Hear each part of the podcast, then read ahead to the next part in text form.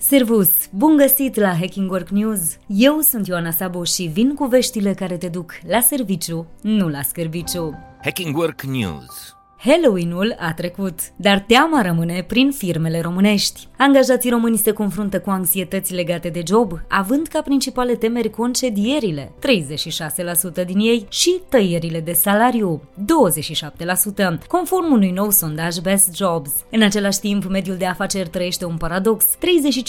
35% dintre companiile din România se confruntă cu dificultăți în a găsi angajați, iar cei mai mulți semnalează un deficit de competențe în domeniul lor de activitate. Ori oricare ar fi acela. Nici procesul de recrutare nu pare să ajute pe nimeni. Conform datelor recente, la nivel global asistăm la un vârf istoric în ceea ce privește vânătoarea de joburi. Durează mai mult decât oricând să ne angajăm, iar procesul devine tot mai epuizant, lung și frustrant pentru candidați. Un studiu recent arată că durează în medie 44 de zile pentru a angaja un om în 2023. Tehnologiile menite să simplifice aplicarea la joburi complică adeseori procesul, dublând chiar pe perioada necesară unei angajări. Știrile Hacking Work Grija față de oameni, prioritatea numărul 1 a angajaților români.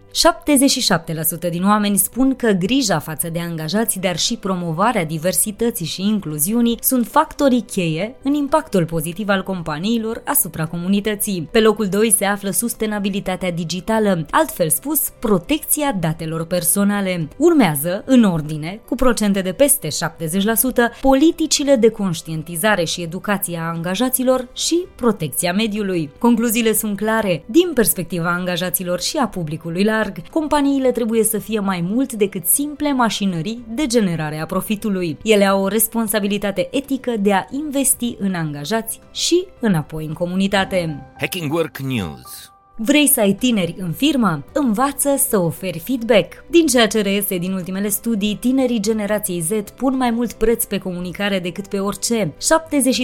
73% dintre acești angajați și-ar părăsi locul de muncă în lipsa feedback-ului, spre deosebire de doar jumătate din restul generațiilor. Iar asta în condițiile în care cei mai mulți dintre manageri listează plecarea tinerilor din firmă și angajarea de persoane competente ca fiind principalele provocări ale jobului lor. This is Hacking Work. Atât pentru azi. Eu sunt Ioana Sabo și îți mulțumesc că urmărești Hacking Work la radio, dar și online. Caută edițiile noastre complete de newsletter, podcastul și articolele de blog, ca să mergi la serviciu, nu la scârbiciu. Să ne reauzim sănătoși, voioși și mintoși și data viitoare. Servus!